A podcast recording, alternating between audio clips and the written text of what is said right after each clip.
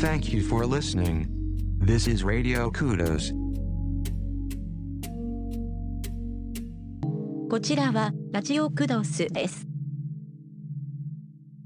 Sunday Night Live。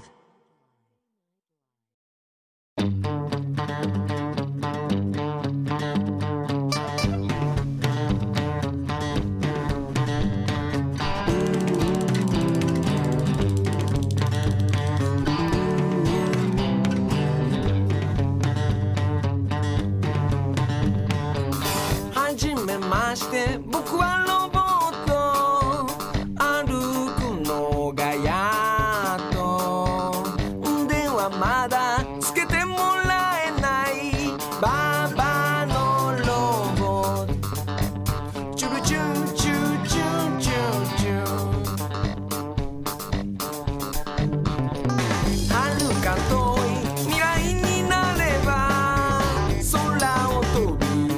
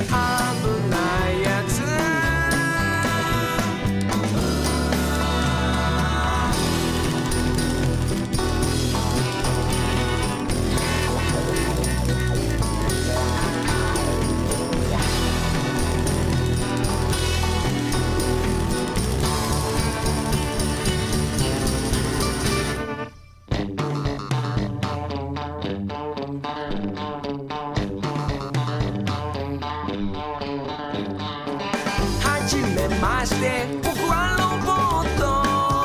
人に似てるけど脳みそはゴキブリ程度、ババのロボット、今は使えない、ババのロボット、今は使えない。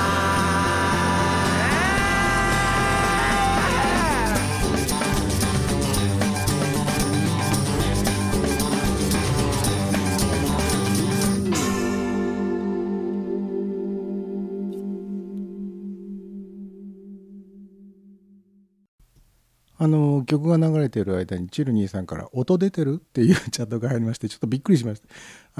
出てるでしょね。僕の方も一応ブラウザー立ち上げてですね、モニターのチェックを最初にするんで、そこからは出てるので、あれ出てないはずないんだけどなと思ってね、今日配信をする準備をしてた時にミクスラーの配信用のアプリ、パソコン用のアプリを立ち上げたら、新しいバージョンが出てるんで、ダウンロードしますかって聞かれて、どうしようかな、もしバグとかがあると困っちゃうなとか思いながらも、やっぱり新しいバージョン出てるよって言われると、ついつい反射的にですね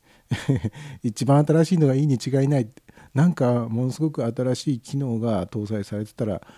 どうしようって思ってですね、バージョン新しくしたんですね、ついさっき何分か前にね。だったので、もしかして新しいアプリのバグかなってね、一瞬思いましたけどね。聞こえてますね、チルニーさんね。聞こえた、大丈夫でした、失礼しました、よかったよかった、日曜日の午後10時になりました。ヒゲフレディがお送りしておりますサンデーナイトライブ。ちょっとね喉が痛いんですよ。今シーズン2度目の、これはね多分風邪、今まだ風邪の入り口みたいな感じなんですけど、喉が痛くてちょっと鼻水出かかってるぞという感じなんですけどね。だったら別に生放送なんかやらなくて、寝てなさいよって話ですけど、まだ寝るほどではない元気いっぱいなんで、ちょっと喉が痛くて鼻水出るぐらいなので生をやりますよということでございますが、皆さんはいかがお過ごしでしょうか。お元気ですか。風邪なんかひいていらっしゃいませんか。今日は何の日いきますかまた喉が鳴る鳴る法隆寺。2017年1月の29日でございますね、今日はね。本日はタウン情報の日。タウン情報全国ネットワークというところが制定した記念日だそうですよ。1973年、昭和48年のこの日、日本初の地域情報誌、長野情報が発行されたと。この長野情報の長野っていうのがひらがななんですけれど、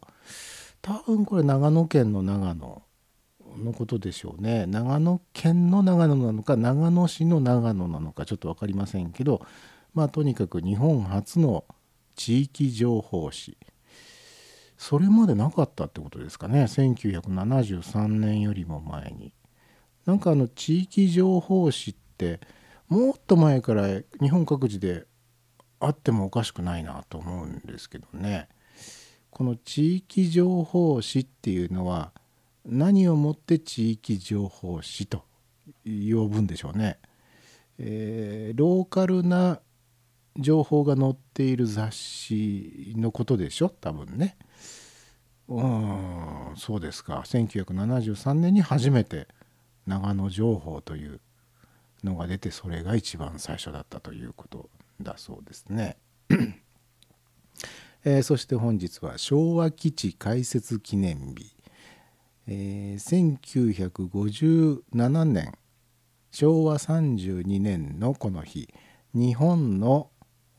南極観測隊が南極オングル島という島へ、上陸したと。そして昭和基地を開設したと。で、この年から翌年にかけては国際地球観測年で、南極大陸には日本をはじめ12カ国による観測網が敷かれたと。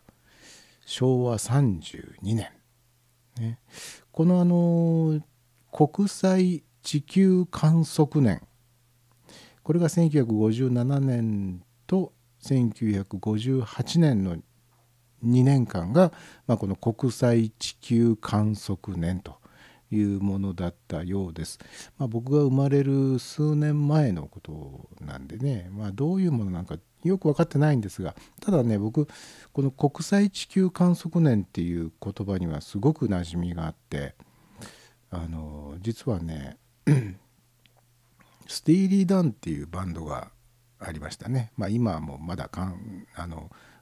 解散はしてないと思うので、まだ、存続しているグループなんですけど、そのスティーリー・ダンのドナルド・フェイゲンという方がね、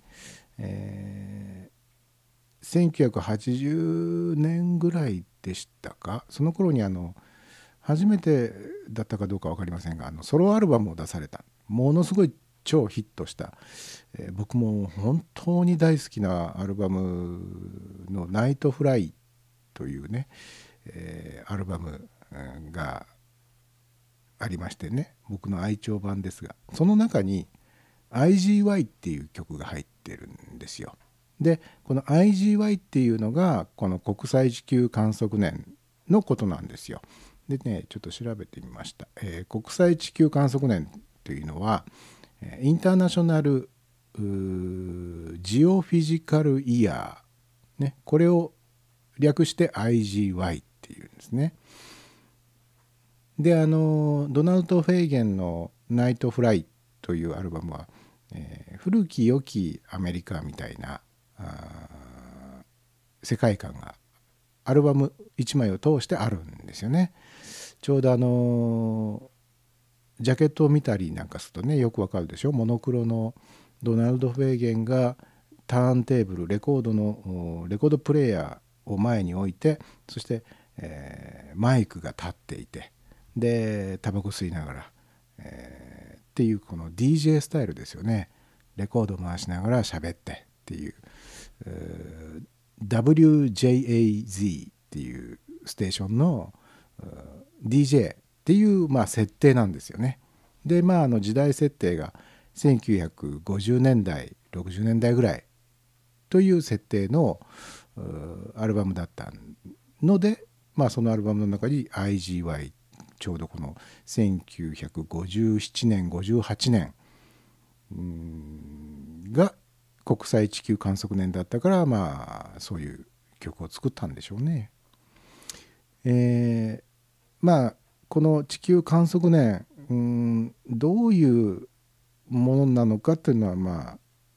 興味をお持ちの方がいらっしゃったら、それぞれお調べくださいということでございます。そして、1月29日本日は人口調査記念日、だそうです。1872年明治5年のこの日、日本初の全国戸籍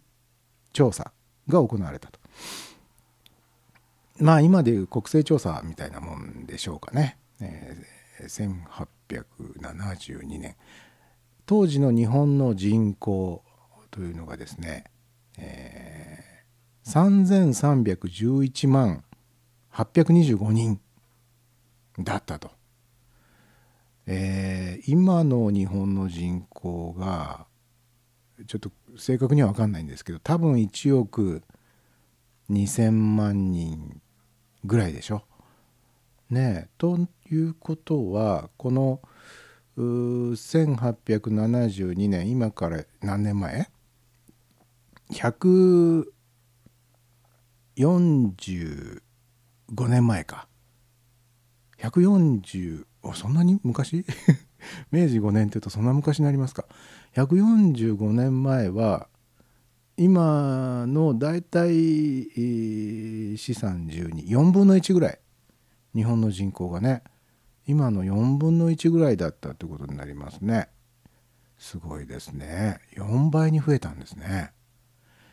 でその3311万825人のうち男女がどういう比率だったかっていうね、男が1679万6158人、女が1631万4667人、ねまあざっと言えばですね、まあ1680万人対1630万人っていう感じですかね。だいたい男の方が50万人ぐらい多かったと。今はどうなんですかね、今の男女比っていうのは。やっぱり今も男の方が少し多いのかな。これなんででしょうかね。何か理由があると思うんですよね。あと国によっても違うのかとか、まあその辺ね、もし興味をお持ちになった方はがございましたら各自調べてみて、はいかがでしょうか。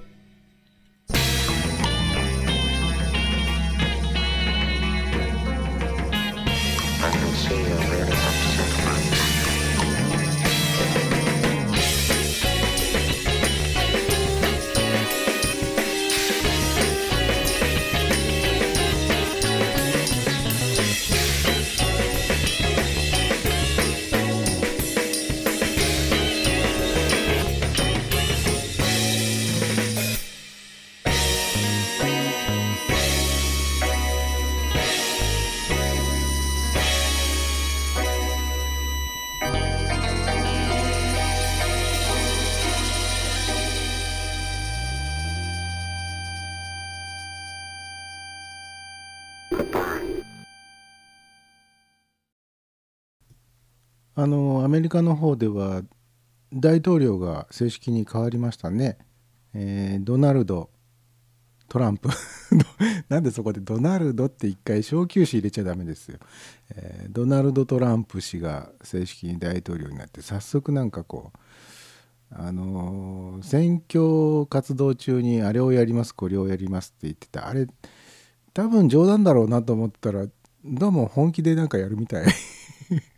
大丈夫でしょうかね。なんかアメリカ国民の方々今結構ナーバスになってるんじゃないでしょうか。なんかこう胸を張って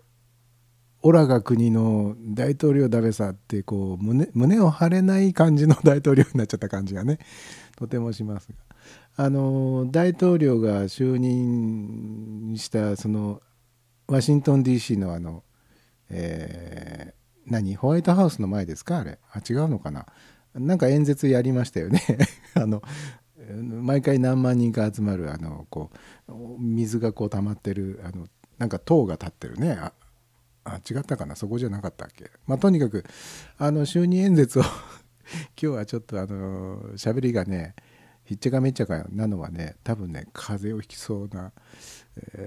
のが理由だと思いますけど、何でしたっけ、そうそう就任初日のね、演説をするというタイミングで抗議集会みたいなのが開かれていて、マドンナが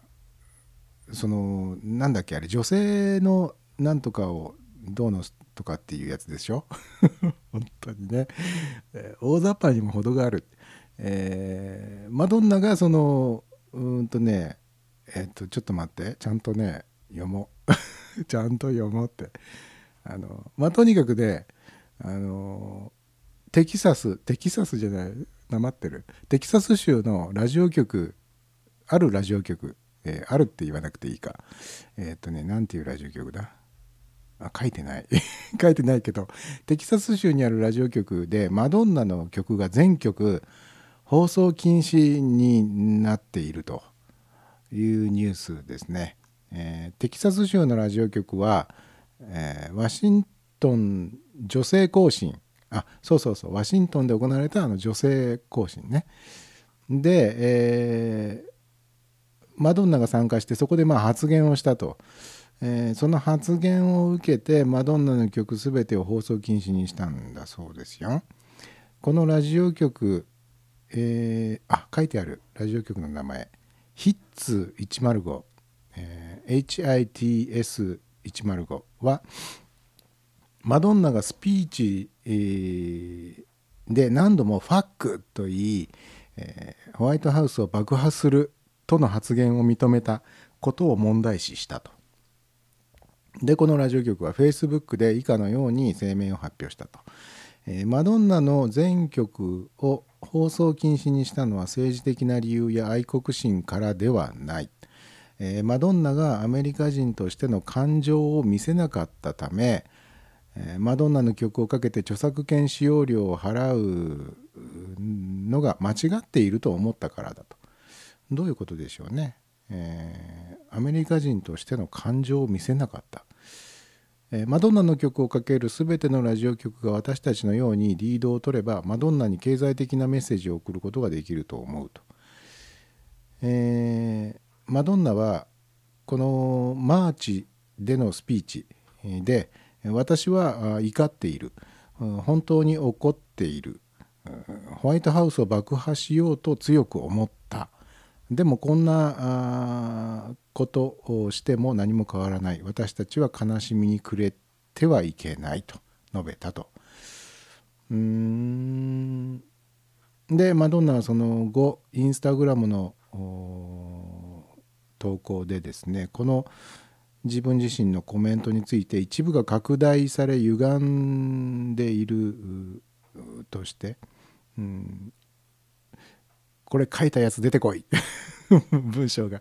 ところどころ文章がおかしい、直しながら読んでますけれども、とにかくよくあるやつですね。ある人の発言の一部をこう抜き取って、それをちょっとこうね、意図的なのかどうなのか分かりませんが、こうちょっとこう拡大解釈的なことをしてバーッとこう報道してしまうみたいなね、いうことはよくありますけれども、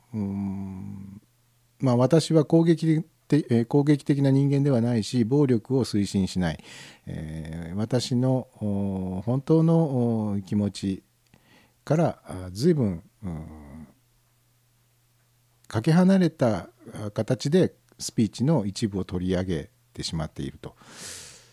そんなことするよりも全体を聞いてもらうことの方が重要よと。このスピーチは私の愛の革命を起こしたいで始まったのとコメントしたと。なるほどね。まあ確かにそのなんだろう、ラジオ局がでもある特定のミュージシャンの曲をボイコットするっていうのは、まあ今に始まったことではなくて、今までも随分ありましたからね。アメリカって時々ありますよね、そういうの。日本はあんまり聞いたことない。日本の場合にはまあ放送禁止になる曲はまあありますけど、それはこういうそのなんつうんだろう、イデオロギーっていうんですか、政治的発言っていうんですか、まあそういうようなことが原因ではなくて、まあ主にそのエロい感じのね、エロい感じのものとか、あとでも政治的な意味合いでっていうのもあったかもしれないな。でもここ何十年かは多分ないと思うんですよね。1960年代とか70年代とかは日本でももしかしたらあったかもしれないけど、まあでもまあラジオ局も商売ですから、何かそろばん弾いてこの決断したのかもしれないですしね、まあ弾き損なっちゃってるかもしれないですよね、そろばんがね、そろばんがじゃないですね、そろばんをね細かいな。ということで、このマドンナも参加したというこのワシントンの女性行進っていうのにまつわるネタがね、もう一つあるんですよ。話の内容がね、もう全然もう劇的に変わっちゃうんですけども、アダルトサイトの利用者の推移っていうのをね、見ると何かが見えてきましたよっていう話らしいんですけれども、2017年1月21日の土曜日、女性の権利や自然環境の保護、LGBTQ の権利、これは何ですかね、そして人種差別、宗教、労働者の権利などさまざまな問題を訴える大規模デモ、2017ウィメンズマーチ、さっきのマーチって言ってたのはこれですね。2017ウィメンズマーチが行われましたと。デモは女性を軽視した発言を続けるトランプ大統領に対する抗議運動として起こったもので、世界中から100万人、何百万人という女性が参加しましたと。しかしデモには本当に多くの女性が参加したのかと。本当に多くの女性が参加したのかという疑問もあるとで、その疑問を解決する一つの糸口としてですね、なんと超人気アダルトサイトポーンハブ、ね、ポーンハブでいいのかな読み方、有名なサイトですね、ポーンハブが2017年1月21日のアクセス解析的なものをね調査したわけです。で、どういう仕組みでなのかちょっとわからないんですが、このポーンハブではですね、男性のアクセスと女性のアクセス、男性からのアクセスと女性からのアクセスっていうのがちゃんと数字として把握しているみたいなんですよ。もしかしてあれかな、有料会員とかになってログインをして見ている人の数字が分かるっていうことなのかな、それともアカウントを持っていない一般のアクセスの人でもこれが男性からのアクセスなのか女性からのアクセスなのかっていうのが分かる仕組みになってるんですかね。とにかくこの2017年1月21日のこの、アダルトサイトポーンハブへのアクセス、ね、これの女性ユーザーの部分に注目して、まあ、数字をこうダーッとこうグラフになってね出てるんですよ。で、これによるとですね、うん、全体のユーザーの 26% が女性なんだそうですよ。アダルトサイトなのになのにっておかしいか、まあ別に女性だってねアダルトサイトぐらい見ますけれども、なんとなくこう印象的には男が見に行くもののような先入観があるんですけどね、実は 26% が女性からのアクセスなんだそうですよ。でこの1月21日が土曜日だったということで、ポーンハブは土曜日にアメリカからポーンハブにアクセスする女性ユーザーの平均トラフィックを算出したと、土曜日だったということでっていうのは変ですねまあその当日の、アメリカ国内からポーンハブにアクセスした女性ユーザーをまあそろばんはじってね数を割り出したということでグラフが載っておりますが、なるほどね、女性を示す濃い青色のグラフは午前9時以降に平均を下回り、午後3時には平均より 6.4%、 午後8時には平均よりも 8.2% 低い数値であったと。これはまあわずかなもんでしょとも言えるけど、いやでも実際にそのワシントンの集会に参加したことがまあ下がった理由だとすればかなりですね。だってワシントンに実際に行ける人なんてね知れてますもんね。ワシントン DC ですね。ワシントン DC の近くに住んでる人じゃないとね多分行けないことはないけれども大変ですもんね、飛行機乗って行かなきゃいけないんでね。でまあこの1月21日っていうのはもう明らかに女性ユーザーのアクセスが少なかったということが分かりました。なるほどね。まあ、この減った分がなんとかマーチなんだっけ2017ウィメンズマーチ、減った分が全部この集会に参加したとは言えないんですけど、でもこの日だけカクンと下がってるんですよね、グラフ見るとね。なのでまあ、他に理由があんまり考えられないといえば考えない。でも集会にいたかどうかわかんないですよね。テレビのニュース見てただけかもしれない。そうだ。みんな多分テレビに釘付けになってたでしょ。ドナルド・トランプが就任演説で何を喋るんだということでね、まあテレビだけじゃなくてインターネットのライブストリーミングも行われてましたしね。そういうの見てるから、アダルトサイトなんか見てる暇はない。ことかもしれませんよ。なのでそうですよ、そういうことですよ、多分だと思いますねあんまり面白くない分析結果になっちゃいましたね、僕自身がね。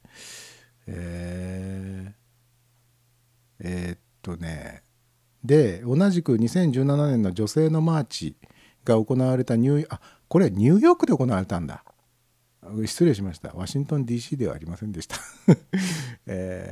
で行われたニューヨークでは推定で40万から50万人がデモに参加したと。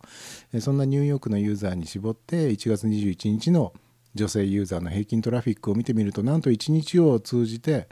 平均以下のトラフィックしか得られなかったとのことって書いてありますけど、まあそれは平均以下にそれになってもおかしくないないですよね。ものすごく著しく下がってればそうかなっていう感じもしますけど、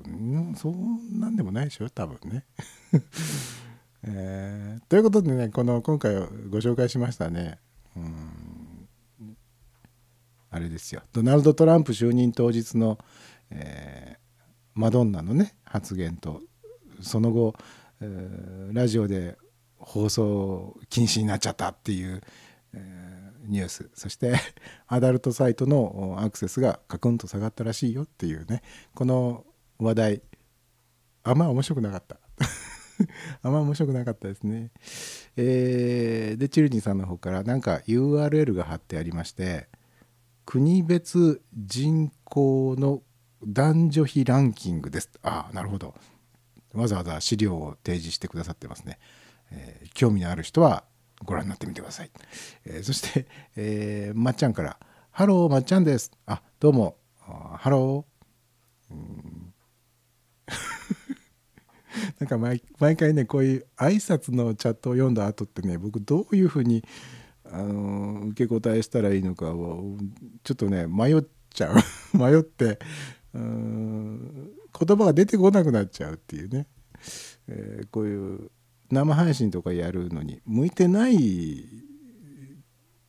あれかもしれませんね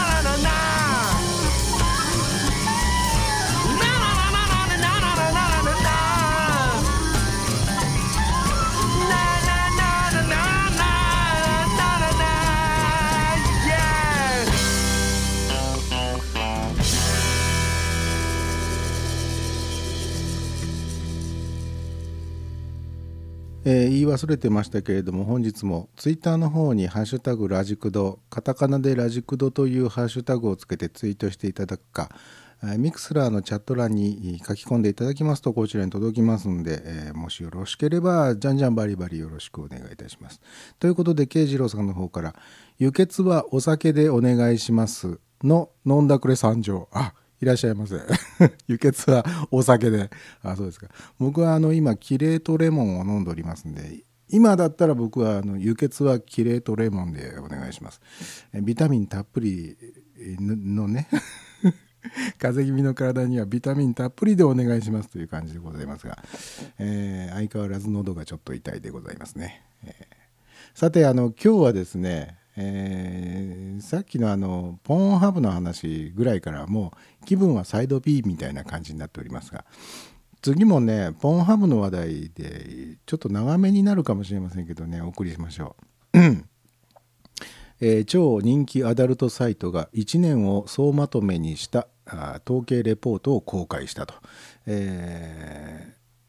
気アダルトサイトのポーンハブが2016年の総転送量や総視聴時間、人気検索ワードなどをまとめた統計レポートを公開しましたと。まあ、さっきの話題でもねご紹介したようにアダルトサイトポーンハブ、別に見てるのは男性ばっかりじゃないってことが分かりましたね。 26% は女性のユーザーがいるっていうことで、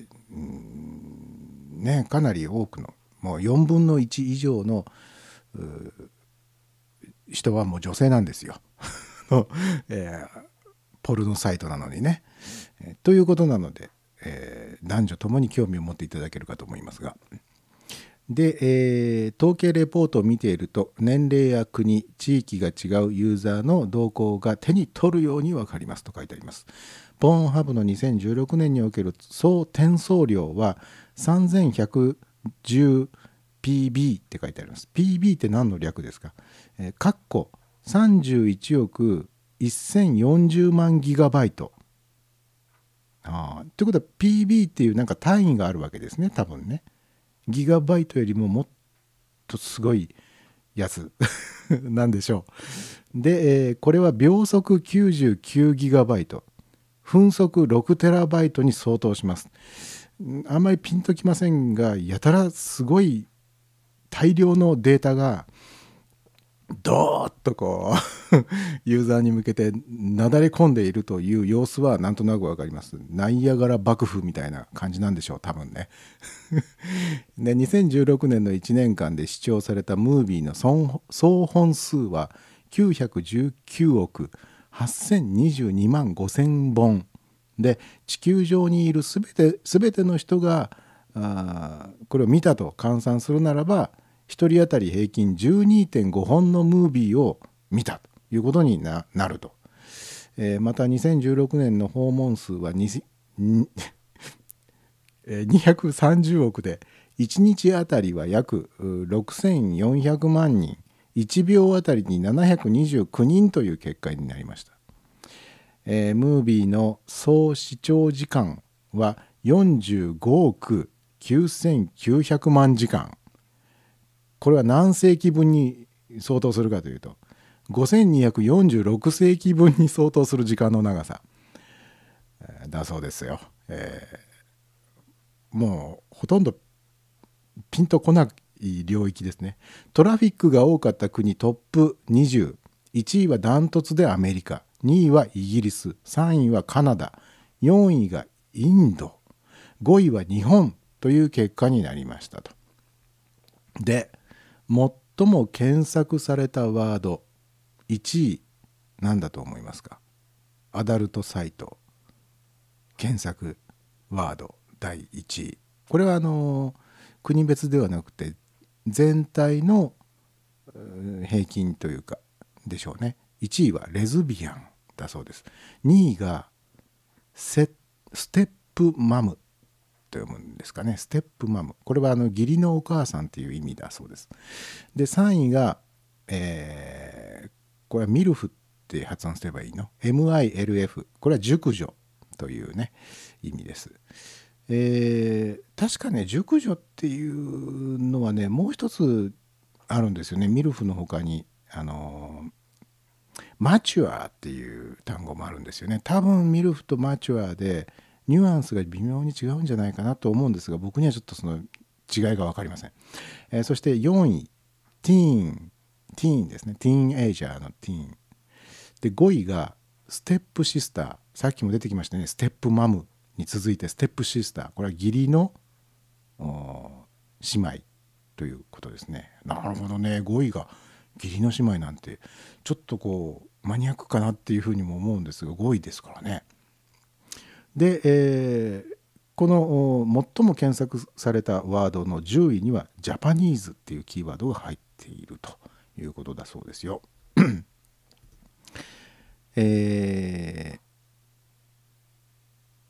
慶次郎さんの方から、さっきのあれですね、 PB っていう単位、ペタバイトなんていう初めて聞きましたよ。へえ、ペタバイト、なるほどね。僕アルマイトなら知ってますけどね、弁当箱によく使われてた金属ですね。そのぐらい、アメリカのユーザーが最も、慶次郎さんどうもありがとうございます。一つまた天才に近づいてしまいました。アメリカのユーザーが最も検索したのは、ステップマム、義理のお母さんとレズビアン、この2つが最も多かったんですね。最も多いっていう割には2つも上がってますけど、アメリカ人はステップマムとレズビアンが大好きと。で、人気のカテゴリートップ3、これもやっぱりレズビアン、そしてエボニー、黒人ですね。で、ティーンと、これが人気カテゴリートップ3で、日本のユーザーが最も検索したワードは何だったかというと、ジャパニーズだそうです。日本人はやっぱり日本人のエロ動画が見たいということですね。で、さらにジャパニーズティーンとかジャパニーズアマチュア、ジャパニーズワイフ、そしてジャパンというふうに続いていると。人気カテゴリーのトップ3、変態アニメ。これ変態がアニメってことはどういうこと？もうあれですかね、英語の単語として変態 HENTAI っていうのはアニメ系の単語として使われてるってことなんでしょうか。変態、日本人から考えると変態とアニメは全然別物ですけどね。人気カテゴリートップ3、変態、ティーン、アマチュアでした。やっぱりこう日本人は、ポーンハブの中で日本人のアダルトビデオを探してるんでしょうね。やっぱりね、僕もね、なんだかんだ言ってね、やっぱりね、日本人の動画が好きですね。外人さんのなんか「おーイエー」とか、なんかこうああいうのはね、しらけちゃうなんか嘘っぽいんですよ。いや、そうじゃないだろうと、もうちょっとこうリアルな感じ出せないものかなっていうふうによく思って、ちょっとしらけちゃうんで、やっぱり日本人がいいなっていうのが僕のね、現時点での感想でございます。慶次郎さんから続報ですね。ギガの上がテラ、テラの上がペタと、ギガテラペタ。なるほどね。で、まっちゃんの方から、義理の何々は想像できないな。義理の何々、義理のお母さんっていうことになると、多分一番多いパターンは、もう自分の両親が離婚したか、もしくはお母さんがもう早く亡くなってしまって、お父さんが新しい奥さんをもらったと、後妻さんをもらったというような設定がまず思い浮かびますよね、義理のお母さんってなるとね。多分それでしょう。多分自分が結婚した奥さんのお母さん、これも義理のお母さんになりますけど、そっちは結構そっちもありか、熟女系がありかもしれないですね。どっちでも母ですから熟女系なのかもしれないですけどね。ただ自分の父親の5歳と自分っていう、その自分というのは男ですね。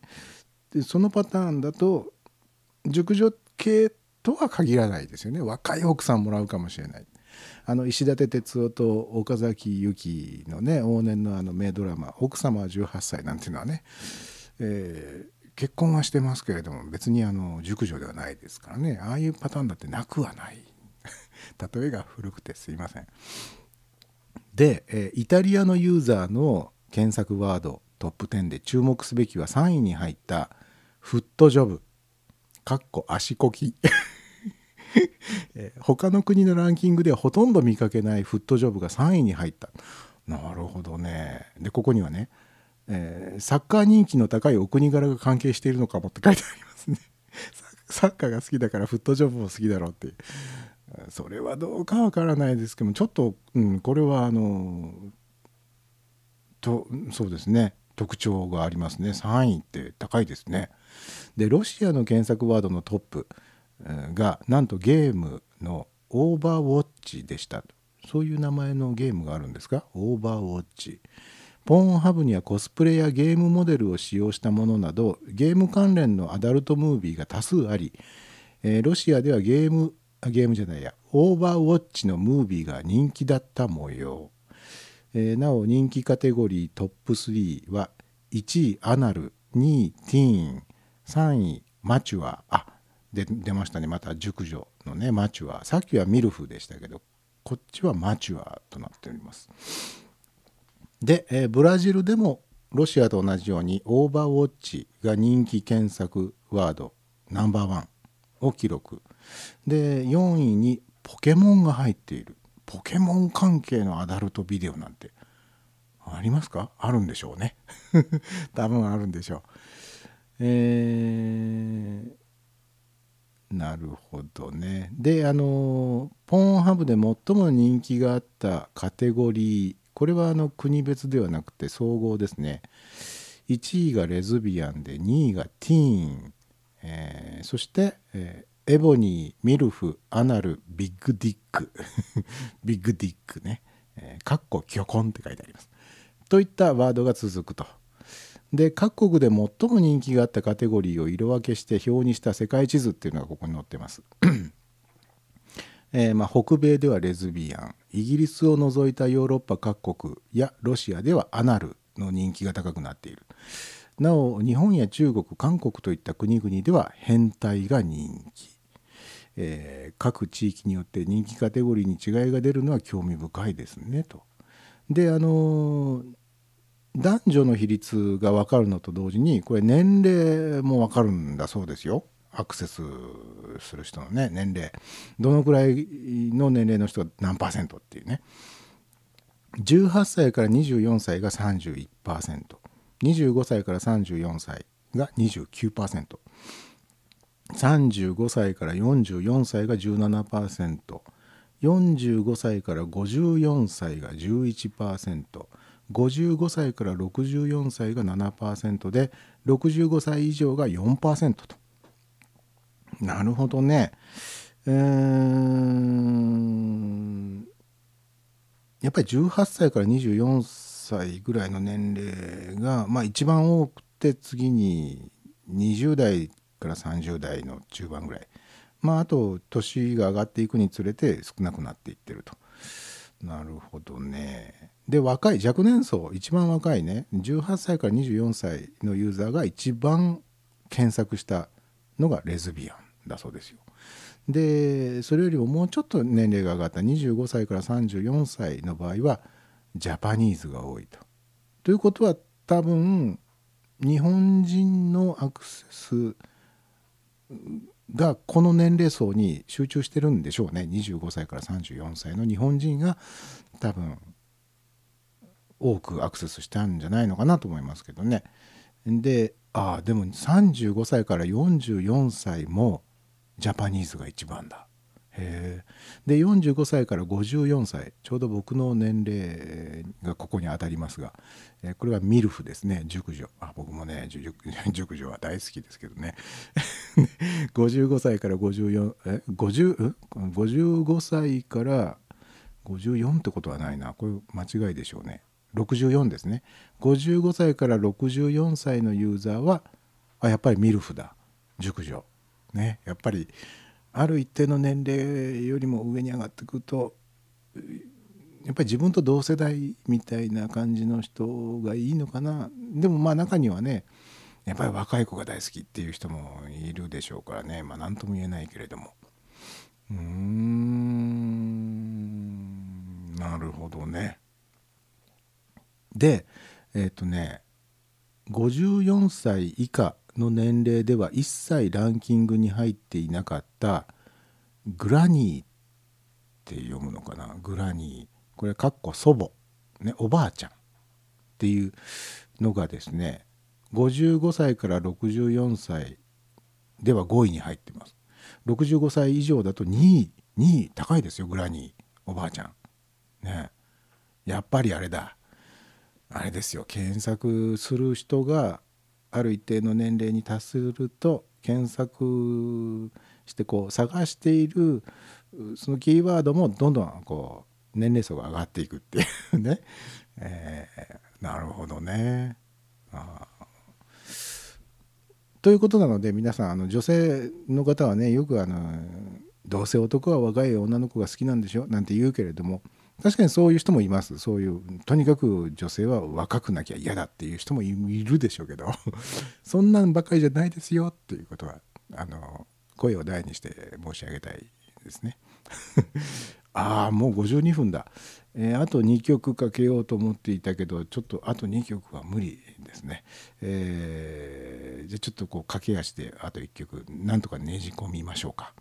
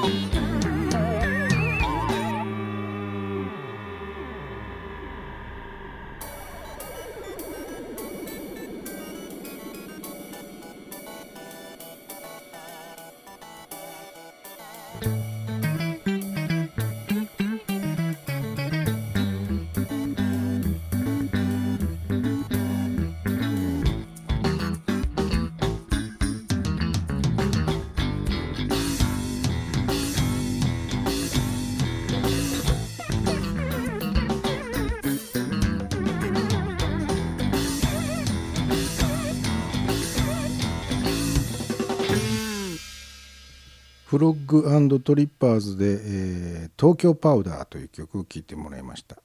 申し遅れましたが本日はこのフロッグ&トリッパーズの特集でございます。特集っていうかまあ